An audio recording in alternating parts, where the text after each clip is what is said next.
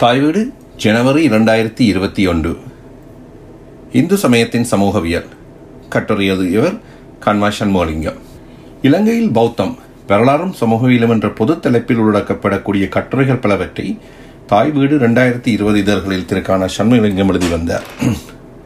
இம்மாதம் முதல் இலங்கையில் இந்து சமயம் சமூகவியலும் மாநிலவியலும் எனும் புதிய தொடரையும் அவர் எழுத உள்ளார். இலங்கையில் கண்ணகி அம்மன் கோயில்கள் பற்றி கிராமம் என்ற நுண்ணிலை சார்ந்த ஆய்வுகள் பல அண்மை காலத்தில் இலங்கை ஆய்வாளர்களால் எழுதி வெளியிடப்பட்டுள்ளன. இவ்வாய்வுகள் சமய வழிபாட்டு முறைகளையும் சமயச் சடங்குகளையும் சமுதாயம் சமூக கட்டமைப்பு நுண்ணரசியல் ஆகிய விடயங்கள் சார்ந்த விரிந்த தளத்தில் பார்ப்பதற்கும் விவாதிப்பதற்கும் வழி சமைத்துள்ளன. ஆய்வாளர்கள் பலர் மேல்நிலையாக்கம் அல்லது சமஸ்கிருதமயமாக்கம் சிறுநெறி பெருநெறி போன்ற இந்திய சமூகவியல் என்ற கருக்களையும் தம் ஆய்வுகளில் பிரயோகித்துள்ளனர். இவ்வெண்ணக்கருக்கள் முறையே M N Srinivas McKim Marriott ஆகியோரால் இந்தியாவின் கிராமிய சமூகம் பற்றிய ஆய்வுகளூடாக உருவாக்கப்பட்டவையாகும். புத்தளம் மாவட்டத்தின் கரையோர தமிழ் கிராமமாகிய சாட்டியூரில் ஜப்பானிய மானுடவியலாளரான மசசு தனகா எண்பதுகளில் கல ஆய்வை நிகழ்த்தினார். அக்கிராமத்தின் பிரசித்தி பெற்ற இரு அம்மன் கோயில்களை முன்னிறுத்தி அவர் எழுதிய பேட்ரன்ஸ் டிவோட்டீஸ் அண்ட் சாட்டியூரில் சக்தி வழிபாடு என்ற நூல் ஆயிரத்தி தொள்ளாயிரத்தி தொன்னூற்றி ஒன்றில் வெளியாகிற்று. இங்கு பாவிக்கப்படுகின்ற சாட்டி ஊர் என்பது ஒரு கற்பனையாக வைக்கப்பட்ட பெயர் என்பது குறிப்பிட வேண்டியது. இதன் இரண்டாம் பதிப்பு புதுடில்லியில் உள்ள ஒரு பதிப்பகத்தால் வெளியிடப்பட்டதனால் இது இலங்கையிலும் பரவலாக கிடைக்கக்கூடிய ஒரு நூலாயிற்று. சாட்டியூரில் சக்தி வழிபாடு நூலின் இருபது பக்க நீண்ட முன்னுரையில் கிராமிய சமுதாயம் பற்றிய ஆய்வுகளில் தென்னாசிய மாநிலவியலாளர்கள் எதிர்கொண்ட கோட்பாட்டு பிரச்சனைகளை தனகா சிறப்பாக அலறுகிறார் அலசுகிறார். அம்முன்னுரையின் முதல் ஐந்து பக்கங்களில் உள்ள கருத்துக்களை தொகுத்தும் சுருக்கியும் தமிழில் வழங்குவதாக இக்கட்டுரை அமைந்துள்ளது. மசாசு தனகா சாட்டியூரில் ஆய்வு நிகழ்த்திய காலத்தில் ஏறக்குறைய நான்கு ஆண்டுகள் பழமையை மரபுரிமையாக சான்றுபடுத்தக்கூடியதாயிருந்த அக்கிராமம் நவீனமயமாகிக் கொண்டிருந்தது. அவ்வூர் அம்மன் கோயில்களில் ஒன்று பார்த்தசாரதி கோயில் என பெயர் மாற்றமும் பெற்றது. சாட்டியூரில் தினக ஆராய விரும்பியது சடங்குகள் ரிச்சுவல்ஸ் பற்றி மட்டுமன்று. அவரது நூல் தலைப்பு உணர்த்துவது போல ritual and power among Tamil fishermen சடங்கும் அதிகாரமும் என்ற இரு விடயம் ஆகும். வடமேற்கு மாகாணத்தின் புத்தளம் மாவட்டத்தில் அமைந்துள்ள கரையோர தமிழ் கிராமங்களில் சாட்டியூர் பிரசித்தி பெற்ற ஒன்றாகும். இக்கிராமத்தின் கிராமத்தில் பத்திரகாளி அம்மன் கோயில் திரௌபதி அம்மன் கோயில் ஆகிய இரு கோயில்களின் சமயச் சடங்குகள் வழிபாட்டு முறைகள் பற்றி ஆராய்ந்த மசாசு தனகா எனும் ஜப்பானிய நாட்டவர் மாணவியாளர் எழுதிய இந்த நூல் patrons devotees and goddesses ritual and power among the Tamil fishermen of Sri Lanka என்ற தலைப்பில் வெளியாகிட்டு இதனை ஆயிரத்தி தொள்ளாயிரத்தி தொன்னூற்றி ஒன்றில் கயோட்டா பல்கலைக்கழகத்தின் மனது பண்பியல் கற்கைக்கான நிறுவனம் வெளியிட்டது. நூலின் விடைய பொருளை சடங்குகளும் சமூக அதிகாரமும் இலங்கையின் மீனவ கிராமம் ஒன்று பற்றிய ஆய்வு என்று தமிழ்படுத்திக் கொள்ளலாம். நூலின் பிரதான தலைப்பு உபயோகாரர்களும் பக்தர்களும் பெண் தெய்வங்களும் என்ற கருத்துடையது. பேட்ரான்ஸ் புரவலர் என்பதை திருவிழா உபயோகாரம் என பொருள் கொள்வதை பொருத்தமானது. ஆயிரத்தி தொள்ளாயிரத்தி எண்பதுகளில் தெனகாமே குறித்த கிராமத்தில் தங்கியிருந்து கல ஆய்வு நிகழ்த்தினார். இக்கிராமத்தின் பெயரை சாட்டியூர் என்று கற்பனை பெயரால் அவர் குறிப்பிடுகின்றார். அக்காலத்தில் உயிரோடு இருந்தவர்களையும் முக்கிய நபர்களையும் கூட புனைவு பெயர்களாலேயே அவர் குறிப்பிடுகின்றார். இது மாணவியலாளர்கள் கடைபிடிக்கும் அறவியல் சார்ந்த மரபு ஆகும். ஏறக்குறைய முப்பத்தைந்து ஆண்டுகள் கடந்துவிட்ட நிலையில் இந்நூல் உடப்பு கிராமம் பற்றிய ஆய்வு என்று கூறுவதில் தவறு ஏதுமில்லை. அந்நூலின் செய்திகளை அடிப்படையாக கொண்ட நியாயமான ஊகம் இது. இந்நூலுக்கு தனகாலிதிற்கு முன்னுரை இந்து சமயம் பற்றிய சமூகவியல் சோஷியாலஜி ஆஃப் ஹிந்துசியம் கோட்பாடுகள் பற்றியதாகும். இருபது பக்கங்களிலும் இம்முன்னுரையில் பக்கம் ஒன்று முதல் இருபது தனகா மூன்று கோட்பாடுகள் பற்றி ஆராய்கின்றார். அவையாவன ஸ்ரீனிவாஸ் மேரியட் ஆகியோரின் கோட்பாடுகள் லூயி துய்மோன் என்ற பிரான்ஸ் நாட்டு சமூகவியலாளரின் கோட்பாடு ஹாப்பர் பூலர் கெனத் டேவிட் ஆகியோரால் முன்வைக்கப்பட்ட கோட்பாடுகள். இம்மூவகையான கோட்பாட்டாளர்களில் M N Srinivas McKim Marriott ஆகிய இருவர் பற்றியும் அவர்களது கருத்தாக்கங்கள் பற்றியும் மசாசகு தனகா கூறியிருப்பவற்றை தொகுத்து கூறுவதாக எனது இக்கட்டுரை அமைந்துள்ளது. தனகாவின் முன் மூல நூலின் முன்னுரையின் பக்கம் ஒன்று முதல் ஐந்து வரையான ஐந்து பக்கங்களில் காணப்படும் கருத்துக்களை தளர்வான மொழிநடையில் தந்துள்ளேன். எம் என் ஸ்ரீனிவாஸ் அவர்களின் கருத்தாக்கம் சமஸ்கிருத மயமாக்கல் என்று அழைக்கப்படுவது. மேல்நிலையாக்கம் என்ற கலை சொல்லாலும் இதனை குறிப்பிடுவர். மெக்கிம் மெரியட் அவர்களின் கருத்தாக்கம் சிறுநெறியும் பெருநெறியும் little tradition and great tradition என்று அழைக்கப்படுகின்றது. இந்தியாவின் கிராமங்களை பற்றி ஆராய புகுந்த சமூகவியலாளர்களும் மானுடவியலாளர்களும் எதிர்கொண்ட முக்கியமான பிரச்சனையை தினகா முதலில் எடுத்துக் கூறுகிறார். மானுடவியலாளர்கள் தொடக்க காலத்தில் தனிமைப்படுத்தப்பட்ட சிறிய சமூகங்களை ஆராய்ந்தனர். தென் பசிபிக் தீவுகளில் மேற்கொள்ளப்பட்ட ஆய்வுகளை இதற்கு உதாரணமாக கூறலாம். இந்தியாவில் உள்ளது போன்ற சிக்கலான சமூகங்களை ஆராய்ந்த போது அவர்களுக்கு சமூகம் பற்றிய முழுமை நோக்கு ஹாலிஸ்டிக் அப்ரோச் தேவைப்பட்டது. ரொட்லிஃப் பிரவுண்ட் என்ற பிரித்தானியரின் மாணவரான எம் என் ஸ்ரீனிவாஸ் அவர்களும் அமெரிக்கரான மெக்கிம் மெரியட் அவர்களும் இத்தகைய முழுமை நோக்கை வழங்கினர். இவ்விருவ- இவ்விருவரையும் இந்து சமயம் பற்றிய சமூகவியலில் பெரும் திருப்புமுனையாக அமைந்த ஆய்வுகளை வெளியிட்டவர்கள் என்று மசசாகு தனகா குறிப்பிடுகின்றார். அடுத்து M. N. Srinivas McKim Marriott ஆகியோரின் கருத்துக்களை நோக்கவும். M. N. Srinivas M. N. Srinivas ஆயிரத்தி தொள்ளாயிரத்தி ஐம்பத்தி ரெண்டாம் ஆண்டில் religion and society among the Coorgs of South India என்ற நூலை வெளியிட்டார். தென்னாசியாவின் மானடவியல் ஆய்வு நூல்களில் மிகுந்த செல்வாக்கை செலுத்திய நூல்களில் இதுவும் ஒன்றாகும். இந்நூலனை ஸ்ரீனிவாஸ் ரெட்கிளிஃப் பிரவுனின் அமைப்பியல் செயல்வாதத்தின் தாக்கத்திற்கு உட்பட்டவராக எழுதியிருந்தார். குர் மக்கள் சமூகத்தினரின் சமூக கட்டமைப்பிற்கும் இந்து சமயத்திற்கும் இடையிலான தொடர்பு இந்நூலில் விளக்கப்பட்டிருப்பதோடு பொதுவாக இந்நூலின் மூலம் இந்து சமயம் பற்றிய புரிதலுக்கு அவர் பெரும் பங்களிப்பை செய்துள்ளார். அவரது இப்பங்களிப்புகளில் முக்கியமானது இந்து சமயத்தின் ஆன பன்மைத்துவம் டைவர்சிட்டி ஆவண அதன் ஓரினத்தன்மை என்பனவற்றின் அறிவை வழங்கியதாகும். கூட் மக்களின் இந்த சமயத்தினை நான்கு நிலைகளில் வைத்து நோக்க முடியும் என்று ஸ்ரீனிவாஸ் கூறினார். இவை வருமாறு ஒன்று அகல் இந்- இந்திய இந்து சமயம் ஆல் இந்தியா ஹிந்துசியம் இரண்டாவது தீபகற்ப இந்திய இந்து சமயம். மூன்றாவது பிராந்திய இந்து சமயம். நான்காவது ஊரக இந்து சமயம் லோக்கல் ஹிந்துசியம் அல்லது வட்டார இந்துசியம் இந்து சமயம். அகல் இந்திய இந்து சமயத்தின் பண்புகளை இந்தியா முழுவதும் வழக்கத்தில் உள்ள இந்து சமயத்தில் கண்டுகொள்ள முடியும். அகல் இந்திய இந்து சமயத்தில் இருந்து தீபகற்ப இந்தியா பென்சுலா இந்தியா பிராந்தியம் ஊர் அல்லது வட்டாரம் என்று இறங்கி வரும் பொழுது இந்த சமயத்தின் பொதுமைப்பட்ட இயல்புகள் குறைந்தும் புவியியல் சார் தனித்தன்மைகள் அதிகரித்துச் செல்வதையும் காண முடியும். ஊரக நிலையில் இந்த சமயத்தின் தனிப்பட்டதாயிருக்கும் சிறப்பியல்புகள் அந்த புவியியல் எல்லைக்கு உட்பட்ட தன்மைகளுடன் துலக்கமாக தெரியும். மேற்குறித்த மூன்று நிலைகளிலும் இந்த சமயத்தின் பண்புகளை வழங்கிக் கொள்வதற்கு ஸ்ரீனிவாஸ் அவர்களின் பெறவல் எனும் கருத்தை புரிந்து கொள்ளல் அவசியம். பெறவல் இரு திசைகளில் செல்வதாக அமையும்.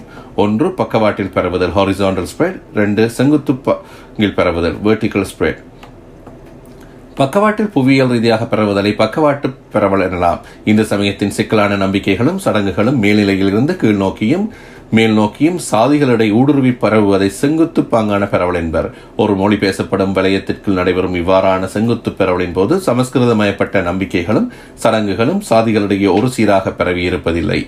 சில சாதிகளிடையே அவை மிகையாகவும் சில வேறு சிலவற்றை குறைவாகவும் காணப்படும். சாடி சாதி படித்தர கட்டமைப்பில் பிராமணர் சாதி என்ற மேல்நிலையில் இருந்து தீண்டப்படாதவர்கள் என்ற அடிநிலைக்கு செல்லும் போது சமஸ்கிருத கூறுகள் படிப்படியாக குறைந்து செல்வதை காண முடியும் என்று ஸ்ரீனிவாஸ் எடுத்து கூறியுள்ளார். அவரது நூலிலிருந்து மேற்கொள் தனகா எடுத்து காட்டுகிறார். பக்கம் மூன்று. ஒவ்வொரு சாதியின் சமயச் சடங்குகளிலும் நம்பிக்கைகளிலும் சமஸ்கிருத பண்பு கூறுகளும் சமஸ்கிருத பண்பு அல்லாதனவும் கிளப்பெற்று காணப்படும்.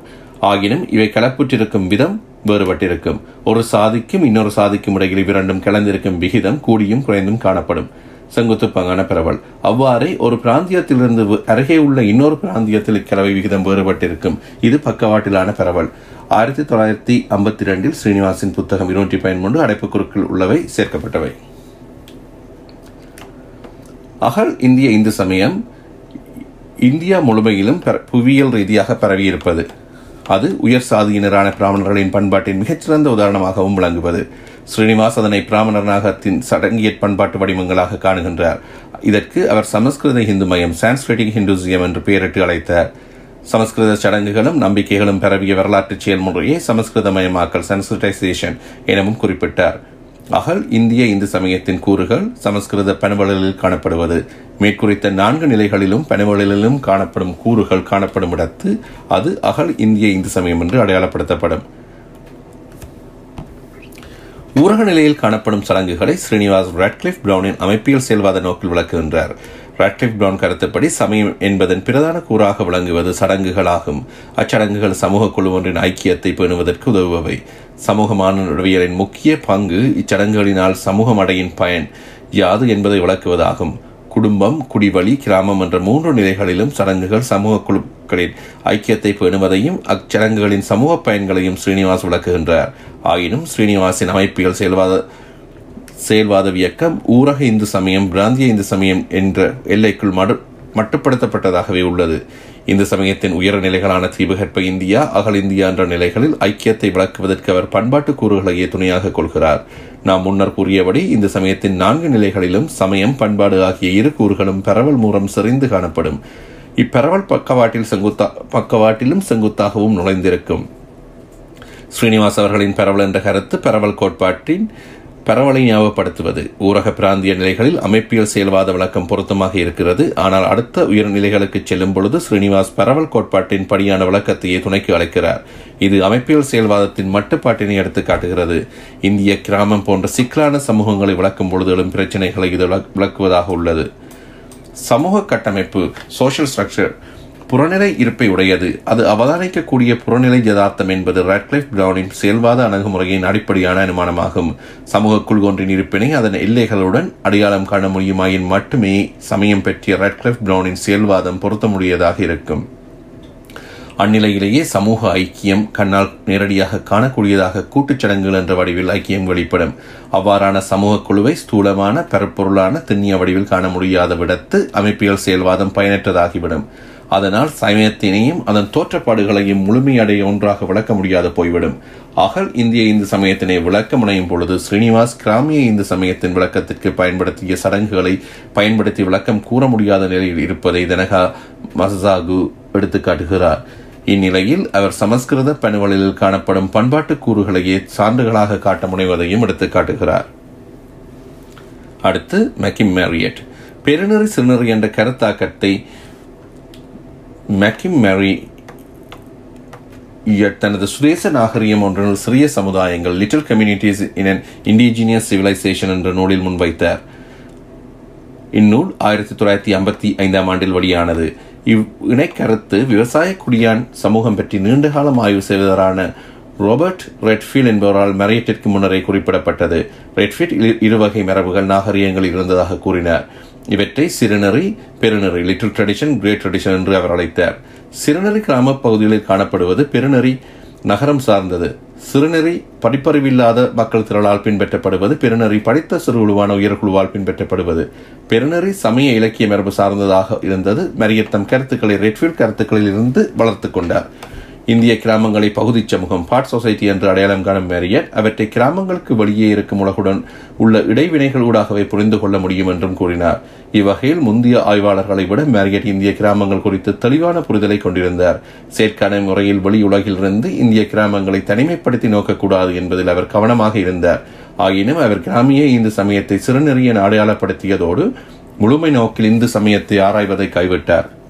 இந்து சமய கூறுகளான சடங்குகள் வழிபட தெய்வங்கள் முதலிய விடயங்கள் பெருநெறி சிறுநெறி ஆகியவற்றுக்கிடையில் ஒன்றிலிருந்து மற்றியதற்கு பரவுவதையும் அப்பரவலில் வரலாற்று மாற்றங்களையும் மட்டும் அவர் ஆராய்ந்தார். சிறுநெறி பெருநெறி என்ற இப்பிரிவினையும் அவற்றுக்கிடையிலான பரவலும் ஏறக்குறைய ஸ்ரீனிவாசன் சமஸ்கிருதமயமாதலும் அதன் எதிர்ப்போக்கான அகல் உலக இந்து சமயம் ஊரகம் நோக்கி பெறுவதல் என்பவற்றை ஒத்தனவாக இருந்தன. மரியட் ஸ்ரீனிவாஸ் போன்றே இந்து சமயத்தின் வேறுபட்ட நிலைகளை அடையாளம் காணுகிறார். ஸ்ரீனிவாஸ் மேரியட் இருவரும் கிராமம் நகரம் என்ற நிலைகளிலும் புவியியல் ரீதியாகவும் பட்டறிவின் மூலமும் கண்டுகொள்ளக்கூடியவற்றையே இந்த சமயத்தின் ஆய்வில் கவனத்தில் கொண்டனர். ஊரக நிலையில் சடங்குகள் பட்டறைவன் மூலம் காணக்கூடியவை. சடங்குகள் கிராம மக்களிடம் ஐக்கியத்தை உருவாக்குவது இவர்களால் விளக்க முடிந்தது. அனுபவத்திற்கு எட்டக்கூடிய சடங்குகளின்படி கூறப்படும் இந்த விளக்கம் அனுபவவாத முழுமை நோக்கு என்று கூறப்படலாம். கிராமம் என்ற நிலையை தாண்டி நகரம் அகல் இந்தியா என்ற நிலைகளுக்கு செல்லும் பொழுது முழுமை நோக்கு சமய பெணுவல்களின் கருத்துக்களின் அடிப்படையான விளக்கமாக மாறிவிடுகின்றது. சமஸ்கிருதமயமாக்கம் சிறுநெறி பெருநெறி என்பன கிராம மட்ட சமயத்திற்கு மிகவும் பொருத்தமுடையதாக உள்ளன. அவை மொழிசார் பிராந்திய நிலையிலும் ஓரளவு பொருத்தமுடையன. அகல் இந்திய நிலையில் இந்த சமயத்தின் கருத்துக்களில் ஐடியாஸ் அடிப்படையில் இவற்றை விளக்க முடிந்தது. இந்து சமயத்தை இந்துக்களின் கருத்தியல் இண்டோ ஐடியாலஜி ஊடாக அவர்களின் பறவையூடாக விளக்கும் கோட்பாட்டை லூயி டோமன் எனும் பிரெஞ்சு நாட்டு அறிஞர் முன்வைத்தார். ஆயிரத்தி தொள்ளாயிரத்தி அறுபத்தேழாம் ஆண்டு பிரெஞ்சு மொழியில் அவர் எழுதி வெளியிட்ட ஹோமோஹைரோக்கஸ் நூலின் மூலம் இக்கோட்பாடு அறிமுகமானது. இதனை அனுபவவாத முழுமை நோக்கிலிருந்து வேறுபடுத்தி காட்டும் மசாகு தனகா லூயி துய்மோன் கோட்பாட்டை கருத்தியல் முழுமை நோக்கி ஐடியாலஜிக்கல் ஹாலிசம் என்று பெயரிட்டு அழைத்தார். தூய்மனின் கோட்பாடு தூய்மை துடக்கு என்ற இருமை நிலைசார் கருத்தியலை பியூர் இம்பியூர் ஐடியாலஜி முதன்மைப்படுத்துவது. இது பற்றி முன்னுரையில் பக்கம் ஆறு முதல் ஒன்பது வரையுள்ள நான்கு பக்கங்களில் விளக்கியுள்ளார். இதனை அடுத்து மசசாக தனக்கா கருத்தியல் முழுமை நோக்கின் நிறை குறைகளை மதிப்பீடு செய்கின்றார். அவ்வாறு மதிப்பிடும் பொழுது ஹாப்பர் ஃபியூலர் கெனத் டேவிட் ஆகியோரின் ஆய்வுகளையும் மேற்கோள் காட்டி பரிசீலனை செய்கிறார். இக்கட்டுரையின் முற்பகுதியில் கூறப்பட்டது போன்று M N Srinivas McKim Marriott ஆகிய இருவரது கருத்தாக்கங்கள் மட்டும் இங்கு தனக அவர்களின் நோக்கின் ஊடாக பரிசீலிக்கப்பட்டன.